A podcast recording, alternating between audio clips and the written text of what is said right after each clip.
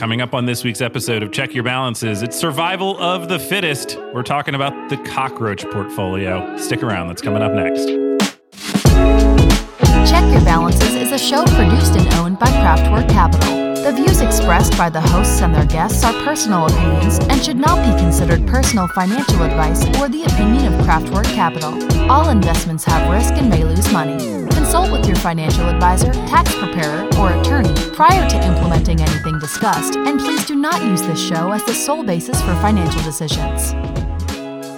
Welcome back to another week of Check Your Balances. I am Ross Anderson, joined as always by my friend and co host, Dan Maseka wearing yet another Crooked Crab t shirt.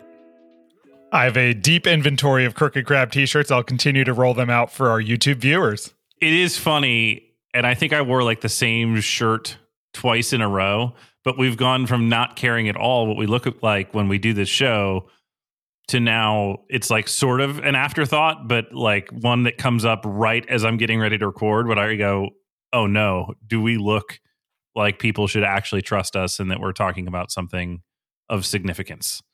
Oh, well, I've clearly adopted a different strategy and I'm just wearing whatever shirt I happen to be wearing the day that counter signaling, Dan. You, have you've, you've counter signaled the market. You yeah. The opposite of a financial professional, but you I've, are one, and in fact, a good one. I have bigger things to worry about than how I look, Ross. I'm going to wear whatever I whatever I need to wear to get the job done. I like it. Well, you stay comfy, buddy. Uh, that should be our new motto. no longer get your money up, just stay comfy. I love it. That's the work from home motto for uh, the, the Check Your Balances crew. So, Dan, you sent me an article that we're going to talk about today, or at least react to, and I kind of love it. And it's called the Cockroach Portfolio. I'm going to let you explain this. First of all, is this a newsletter that you are consistently a part of? And tell us what they wrote about with the Cockroach Portfolio. I somehow receive every newsletter in the world and I've started reading them just because you never know where you're going to find inspiration or ideas. And quite frankly, we need some ideas and inspiration for this podcast sometimes. This came in, the title draws you in immediately the cockroach portfolio. Well, I want to know what that is. Whether I love it or hate it, I'm going to read it. I had to dig deeper. And the premise is uh, what do we know about cockroaches? I feel like everyone learns this from the time they're seven years old. It's like are you asking me what I know yeah. about cockroaches? What do you know about cockroaches? I mean, I, I, feel like I know the same thing about cockroaches that I know about Twinkies, that they're supposed to basically survive anything. That no matter what happens to them, they basically will live on. And and this the Twinkie is supposed to be the same thing, right? Exactly. And, and that's the premise of this portfolio is this cockroach portfolio is designed to survive like any situation because in personal finance and investing, like survival is key. It's like you don't want to take the big hits it leads with Warren Buffett's quote Rule number one, never lose money. Rule number two, see rule number one. So, Which Warren Buffett holding a record $157 billion of cash, just an incredible amount. So, sort of building his own version. And I realize we're going to get into exactly what the cockroach portfolio is, but he kind of looks like he's building a cockroach portfolio. Totally. Totally. And so the cockroach portfolio basically takes your asset allocation and divides it into four quadrants. It says this will kind of provide a buoy in any economic cycle that we're facing. It's 25% in each of these categories. Category one, cash. Category two, gold. Three is bonds, and four is equities. Equal weight to each. And that, very simply, is the cockroach portfolio that they present to us.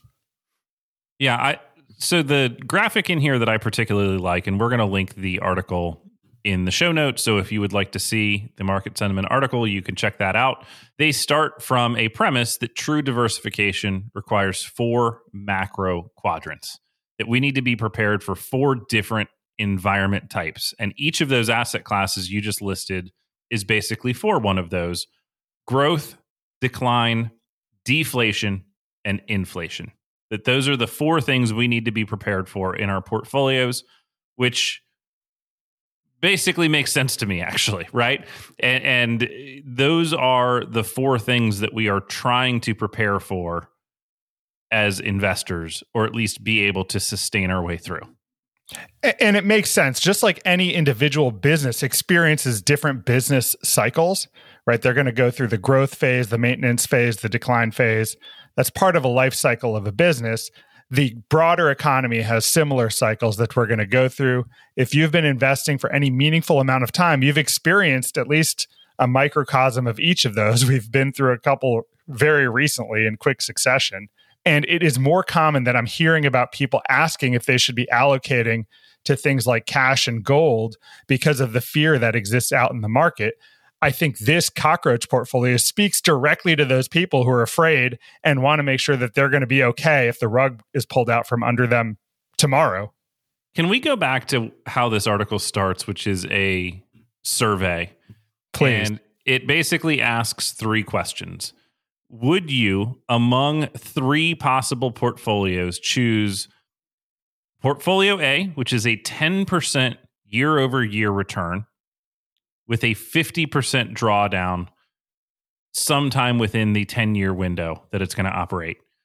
Portfolio B is a 5% year over year return and a 20% drawdown. Or portfolio C is a 2.5% CD, basically, just a cash compounding 2.5% return. Which one would you invest in? Now, Dan, I, I read this pretty quickly before we started recording because uh, you found this and I think it's great. I hadn't really done the math in my head on on the return, but which one did you pick instinctively? uh, instinctively, I thought I would go 10% with a 50% decline. I absolutely did as well. I did the exact same thing. Now, here's here's why I think I picked it. I thought it was a 10% return while having at some point experienced a 50% drawdown. And I did that because I was a poor reader of this. Right. Uh, it is a 10% return every year, but a 50% drawdown in one of the 10 years which changes the math meaningfully. So it's not like an entry point to earning the 10% return is that at some point you have to deal with 50% drawdown, but it is a 50% drawdown somewhere along the way, whether it's in year one, year 10, interrupting that 10% return. Can we talk about math for a second, which I think is very interesting? Yep. We often talk about sequence of returns it does not matter when that 50% drawdown happens along the way. The math is the same. So that 50% could happen anywhere in your 10 years. The answer is going to be the same for, to this question as to which wins. Yeah, that's fascinating. And I, I had to guess and check that a couple different times because I, I didn't want to believe that that math was true. And it is. That they basically, no matter where you experience that 50% decline, the sequence ends up being the same. So, so do we want I, do we want to reveal reveal the answers here? I mean, I think yeah, we're we've we've already spoiled the ending if you're listening to this show before reading the article. So yeah, sorry if we're if we're spoiling it for you. The CD portfolio, the two and a half percent return without the decline year, which sounds like the most boring thing you could possibly own, it wins. It beats the ten percent returning portfolio by a pretty wide margin. Yeah, exactly. So the cumulative return over 10 years for the two and a half is something like 28% versus just under 18% for that 10% per year with the 50% decline and 24% ish for the 5% portfolio. So again, like the cockroach, boring, unsightly. I don't want to see a CD in my investment account. I, I just don't. But it doesn't mean it wouldn't have been the best of the three options they give us at least. So again, speaking to the fact that one of the best ways to get ahead is not to fall backwards, which I think is good guidance because they it, they give the data in here. It's not totally uncommon for a drawback of 20% or more any given year in the market. It happens pretty frequently actually, but it's hidden oftentimes by the fact that by the end of the year we've recovered meaningfully from that intra-year drawdown. The other thing that I thought was interesting here is the equal weight. So they're basically saying there's an equal chance of an inflationary environment, a deflationary environment, a growth environment, or a decline environment. Why the 25% allocation to each of those? Like why why equal weight those? Is there is there some view that you would express differently? Their reason, which is something I use a ton when I talk to people, is that we don't know. We know nothing. I don't have a prediction on what's going to happen next year or how likely one thing is over another. The second I deviate from that equal weighting, I'm expressing a view that I might not confidently hold. And whenever we're looking at at least decent options and we don't know which way to go, I legitimately believe it's fair to do a little bit of both or split the difference. This is something I say frequently when we're debating between two things that would have a positive outcome is let's give ourselves idiot insurance and do a little bit of both and make sure that we're prepared for either scenario.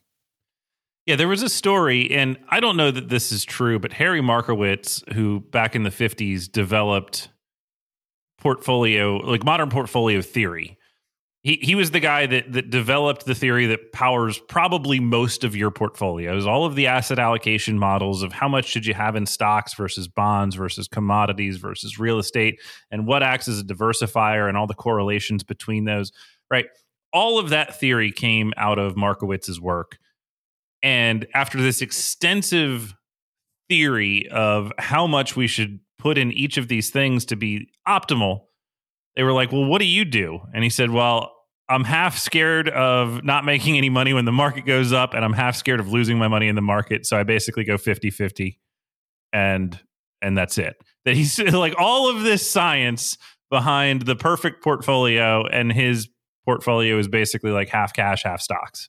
Yeah, I love that story. I remember when I heard that, especially after taking investment theory in college. I'm like, what? Are you kidding me? I went through all this calculus for this guy to tell me he does 50 50. Yeah, it's. I hope that story's true. I, I, I don't know how to validate it other than uh, I I find just like the fidelity story. I don't think the fidelity story about the the dead customers is true either, which is basically this wives' tale story where we the, the theory was Fidelity goes and looks at all their accounts. What are the best performing accounts in their entire system? And it turns out it, that it's a bunch of people that have died. And the theory there is just supposed to be most of you are trading too much. The activity is hurting your performance, which is kind of related to what we're talking about. The the activity is ex- it's expressing a view. Every time you place a trade, every time you change something in your account, you are expressing a new view, whether you think about it that way or not. Like even if you don't choose what percentage to hold in cash, every time you take some of your cash and you buy a stock, you're expressing a view. You're reducing your cash position, increasing your equity allocation. It doesn't matter if that's not how you thought about it. It's still what ended up happening inside your portfolio every time that happens. Yeah, definitely. I like both of those stories. I'm not going to fact check either of them. As far as I'm concerned, those are fact forevermore because we've retold them on a recorded medium. Correct. Yeah, somebody can come back and hear us retelling the story at any given time. This podcast will live on the internet long after you and I are gone. Yeah, definitely. So so going back to the cockroach, it backtests some of the performance of this of this strategy and I can't really replicate the numbers. It's just too much work. But according to them, at least, if we look at a what is that, a 35 year span almost in the US. They did it in Japan. I'm discarding that. Japan had a very funky market for a long time. Let, let's go US. We're a, we're a US based podcast. I care about that data. The cockroach portfolio underperforms the S&P by a couple percentage points and a 60/40 by a couple percentage points, but not by that much. It says it has a compound annual growth rate of 11.7 versus the S&P's 14.4 over that 35 year period, but with a meaningfully lower max drawdown, 15% versus 51. So, when I look at all this, I think the theory going into developing this, there are a lot of things I like and that I believe are true. But what's your reaction to actually implementing a portfolio like this? If someone said, "I want to do this," what would your what guidance would you give someone who was who is ready to do it? Yeah, I think it would be a tough discussion because it is you're basically saying to do this if you decided to turn everything over today to the cockroach portfolio you'd be saying, I'm willing to accept theoretically lower returns to protect myself. And in theory, any reduction in your portfolio's volatility is for that purpose, right? So if even if you're just thinking about your stock bond mix to get closer to the cockroach portfolio, you're doing that very thing, right? If you're going to reduce your stock allocation or your risk asset allocation and apply that to something else would I ever take 75% of my uh, current investable wealth out of stocks? I don't know. I don't think so because for me, I believe in stocks. We are stock believers and and I have trouble getting myself away from the S&P 500 being the max return portfolio in this scenario. And yeah, the max drawdown is 51%, but it's 14.4% compound annualized growth rate inclusive of the 51. That's yes. that's the real key. It's not that it's like yes, it's been interrupted by by that drawdown, but it has beaten the cockroach portfolio despite the drawdown. Not like you, you, I don't know. I'm I'm doing a poor job of explaining this because I, I think we just kind of rolled right into it. But for me, that would be the trade off that I'm unwilling to make. But I don't find this crazy.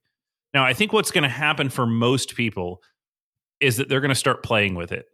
Their gold portfolio is going to start to include crypto and other things that are commodity assets and are intended to protect them from from from the inflationary environment. I think people are going to have trouble going so simple into this type of portfolio that they're going to end up kind of ruining the point, which is that you don't think about it at all. You completely punt on expressing a view. I think I have views. And so that would be very difficult for me if somebody was coming to me and saying, I'm going to do this or should I do this? Like, yeah, if you're going to abide by it incredibly rigidly, it's not the craziest thing I've ever heard. Yeah. And I think, right, 25% cash sounds outrageous. I think where that comes into our planning usually is a carve out. Like, cash is there to be consumed. So it wouldn't be wild for one of our clients to have 25% in cash because they need that cash for the coming years. That's how we push out the time horizon on the other money and are willing to accept the volatility. But like you said, you need to be able to sit on your hands in the 51% drawdown. Otherwise, you're going to experience the worst of every world that the market throws at you. And for what it's worth, I'm probably 25% cash right now. Uh, I, I, yeah, I'm probably close to that with how much I have sitting on the sidelines, which was intended for a home purchase, by the way. And we keep right. talking about that market. And yeah, I'm getting paid five percent to sit around do nothing on my cash right now, so I'm I'm enjoying that for what it's worth, at least more so than I would have a couple years ago. But yeah, I probably have close to that in cash at the moment because it's the proceeds from from a home sale. And then 25% gold. I mean, I hear about gold all the time. I mean, that's the toughest that, one for me. I, I, would have so much trouble buying 25% in gold.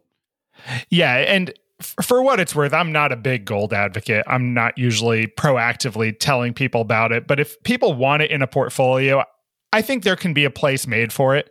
But I have a lot of trouble making a case for the value of gold because it is simply not a productive asset. It sits there and people will pay whatever they're willing to pay for it, but that's backed by just, you know, confidence and nothing else.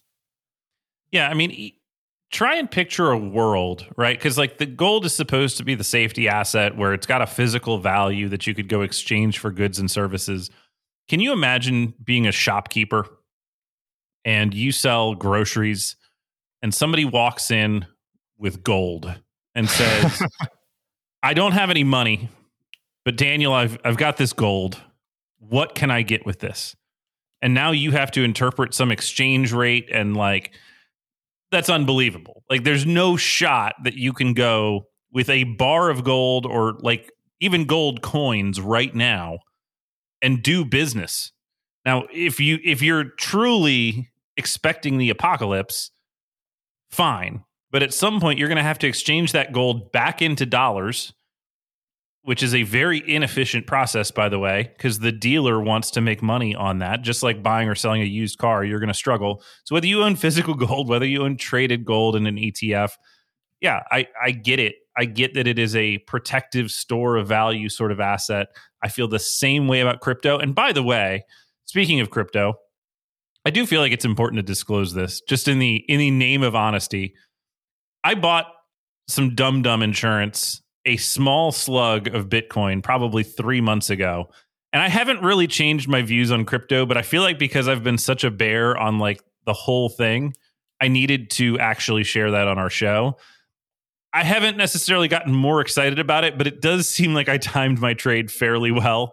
And crypto is up quite a bit. I think I'm up like 25% since I bought it a few months ago. I mean, results generate excitement, right? If if that changes to 100%, I feel like you're going to start feeling pretty confident in your crypto move. which let me let's share this too. Gold year to date has also done pretty impressively if I'm not mistaken. I I've, I do not know if you've pulled up the year to date numbers. I'll do that too just now. Let, let, let's pull it up in in the interest of talking about the cockroach portfolio and how we are immediately basically ruining their concept of this incredibly simple and beautiful thing. Well, so all right, so year to date gold. I'm using the SPDR Gold shares as a surrogate. That's like the most easily accessible. That's up close to seven percent, which is, you know, nothing to write home about. That makes sense with the inflation. But one year numbers for that same, well, 14 ish percent. All right, nothing to write home about, but still for gold, I think we're seeing it do what people are arguing that it should be doing. Is that in response to it storing value really well, or is that in response to fear? I think it can only be in response to fear. That's my argument. Because what's it storing? It's not storing anything. Our dollar isn't backed by gold anymore. It's just gold I mean, is it's a thing. not, but in in relative value, there is still a a gold trade happening, right? Like there is use for the actual gold. It gets used in things. Yeah. Which has to at least at some point set a market price for it. Now, I think there's kind of some artificial scarcity. I think similar to, I mean, we're talking about a lot of different stuff here, but similar to going back to like FTX holding a bunch of coins where if they dumped all of it, they would have tanked the price. Yeah. If all the people holding gold all decided to sell it at once, they would ruin the price of gold and the market for it would be destroyed. So in in many ways the actual people holding gold are also sustaining its value but which I think is is very similar to Bitcoin, which is a legitimate scarce digital asset. And I can't imagine who the largest holders are, but I think they're meaningful. Like we think of big investors who have huge stakes in Bitcoin, and their ability to move that stake w- would impact the price of Bitcoin materially. There's no question, and something like sixty percent of it hasn't moved in a year. I don't. I haven't looked at that statistic in a little while, but yeah, the last time I looked, sixty percent of the Bitcoin had not moved at all. So when you think about the liquid, the amount that's actually exchanging hands, it's a small percentage of that crypto market.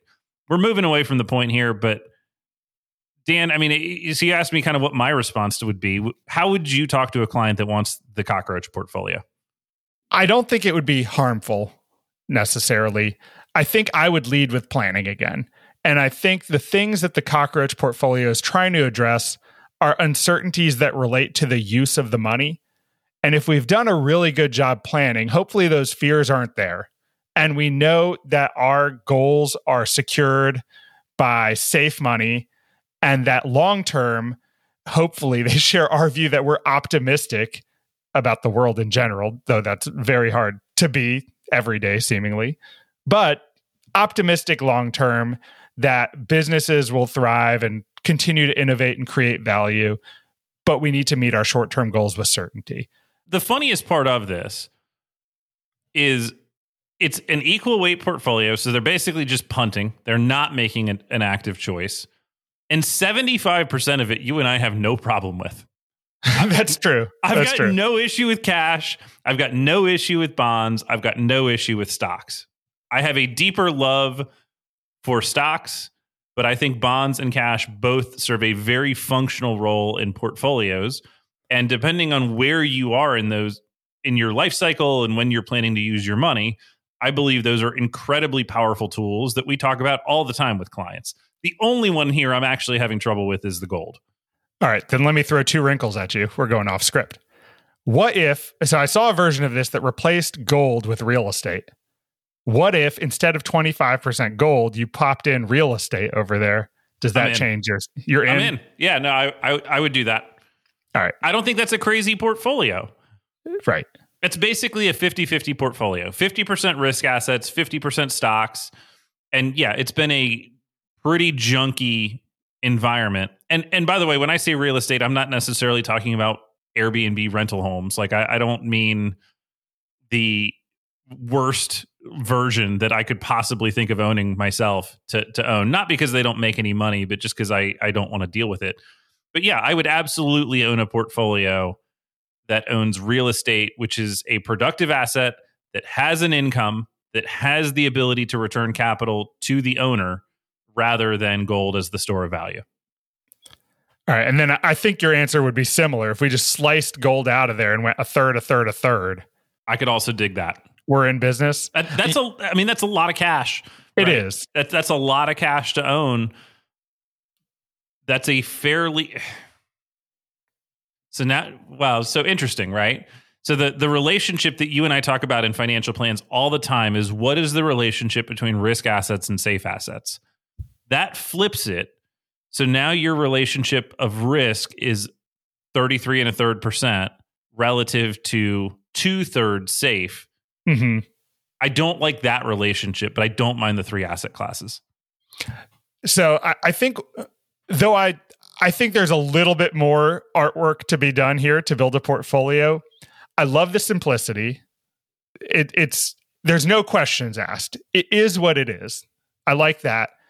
If you're getting started, let's say you're a new investor, I think this does a lot to make entry into the world of investing easier because you're not going to see crazy moves. Like if you started in 2021 like you had a very violent experience in the market and maybe never want to invest again. And you in your mind it's like the worst thing you can do you're just burning money.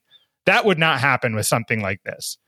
I think the worst is that you're going to underperform other major asset classes and kind of trudge along and maybe see some losses but not like dramatic losses because you're not holding anything that's just going to evaporate from you yeah i think the key to something like this is not bailing out and chasing those gains that you hear your neighbor talking about. And that's the same problem that we see with stock investing is you can be an incredibly diligent dividend portfolio owner and then you start seeing people have huge runs in tech stocks mm-hmm. and you jump off the ride. And so I, I think almost the beauty of this is that almost any plan, no matter how simple, can be incredibly effective as long as you're willing to stick with it. That that's really my takeaway here is that you can have a super vanilla, super boring, quite frankly unoptimized version of this and if you're disciplined enough to leave it alone, it probably works out in your favor. Yeah, we always said the best ride is the one you're willing to stay on the whole way through. I think that's a good spot to leave this, Dan. I hope everybody enjoyed this. I thought this is a fun conversation uh, as we were kind of thinking about what to talk about today, we were kind of uh, cycling through a few different ideas, but uh, I enjoyed this, so I, I, hope you all did too. Yeah, likewise. If you have any thoughts on the cockroach portfolio or any other portfolio theories you've heard flying around your, your dinner table, shoot us a note at checkyourbalances at outlook.com. We can get Instagram messages, find us on YouTube rate the podcast, share with your friends. We're always looking to build our audience. And ahead of Thanksgiving, we just want to say thank you to all of you who've stuck with us. Yeah. And stick around next week for a special guest. We can't wait to share it with you.